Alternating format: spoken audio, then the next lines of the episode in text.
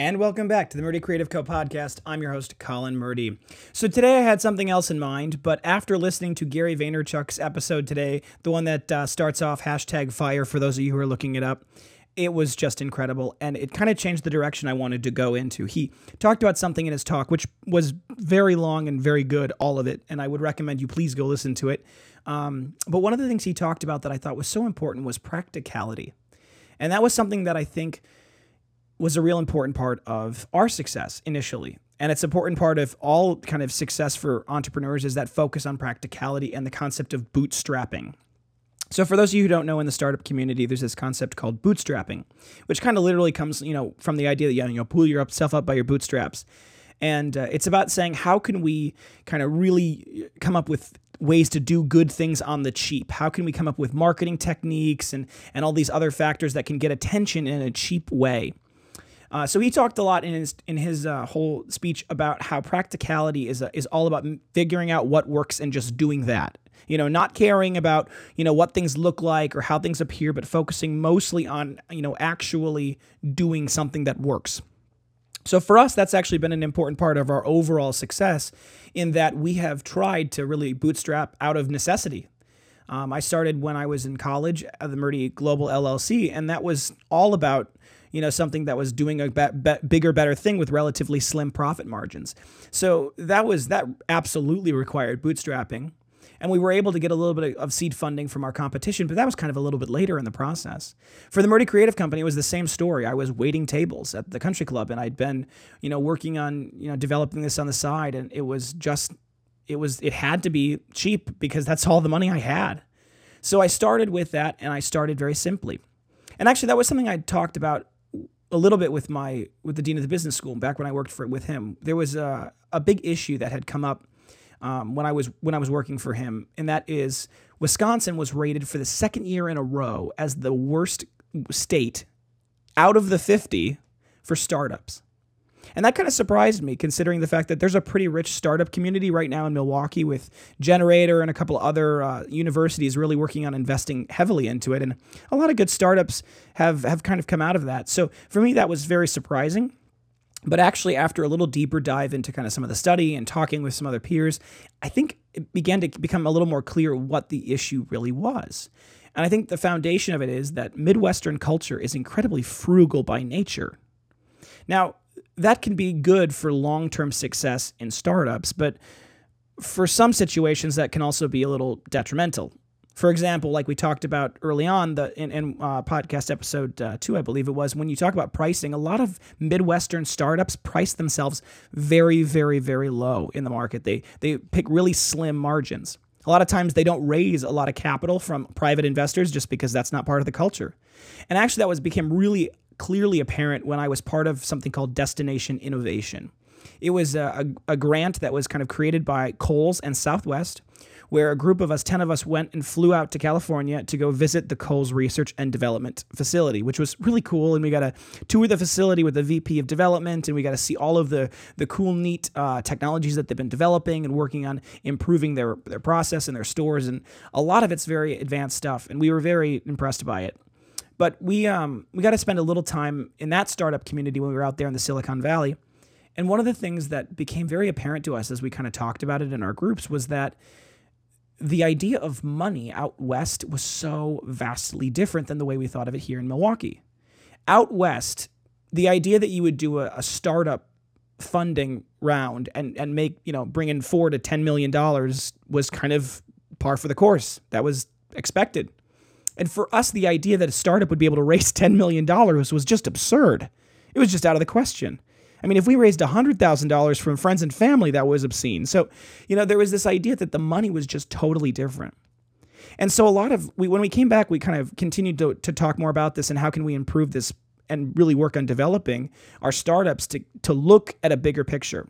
But what we found was this a lot of the startups in the Milwaukee area, particularly, but in the Midwest in general, that focus on that practicality really are the ones that have better long term success because by the time they actually get around to being big enough, a lot of times they have the marketing down cold. They have a perfect plan, they have a very, very specific product. They've really, really found their niche because that's important to the success in a practical world. So for us, when I started the company and I started with the little money that I had from waiting tables and such, it was all about finding something that I could launch. And that's why when I launched, it was one product. It was the slim cut in espresso. That was it. And uh, an important part of that was because I knew that that one would sell. I had pretty good evidence from the focus group stuff and from some of the people that I kind of interviewed that that was going to be a, a pretty good seller. And so I launched it. And I think that it was the market told me whether it would work or not. That's that's an important thing to remember. The market is brutally honest most of the time. So if you've got a good product, you'll probably sell it well. And if you've got a bad product, you won't. It's pretty clear usually. A lot of my students and I have this discussion um, when we talk about this because a lot of them are trying to kind of create the perfect product right off the bat, right out of the gate. They want to create, you know, the iPad, you know, in 1987. They want to create the best and brightest thing right away. And they spend so much time and money in research and development, just kind of constantly working on reiterating and reiterating and reiterating, that they never actually get to market because they run out of money in the development phase before they actually can ever make anything. And that's a big issue. And I think that that's something that as a creator, I can understand the desire to make sure that it's perfect before it leaves your door.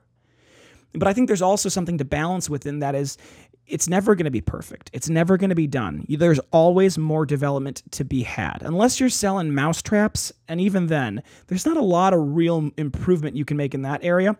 But in everything else, there's tons and tons of opportunity to just continue to improve.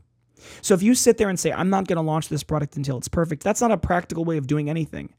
It's be- you're better off saying, I'm going to specifically start with a product I know is going to sell well, that maybe not be perfect, and I'm going to add more value over time. I'm going to improve it, I'm going to iterate it, and I'm going to upgrade it. I think some startups are coming around to that idea because the world of apps is kind of more prevalent now, and you can literally see apps improve over time. That's something that we can absolutely watch. And so I think a lot of innovators are starting to realize that that's perfectly acceptable and, frankly, an important key to success. So that's something that I think we ardently preach is that go to the market with the minimal viable product, the least um, the least expensive, best option. And you got to balance those two, of course, but trying to find that and then make sure that that is perfect as you continue to refine it. The other factor that comes into play in all of this is once you really have that product down, spend the money on the marketing. Spend the money and just spend $20 on everything and see how it works. You know, that may not be enough, but that's a good starting point if you're running on a shoestring budget.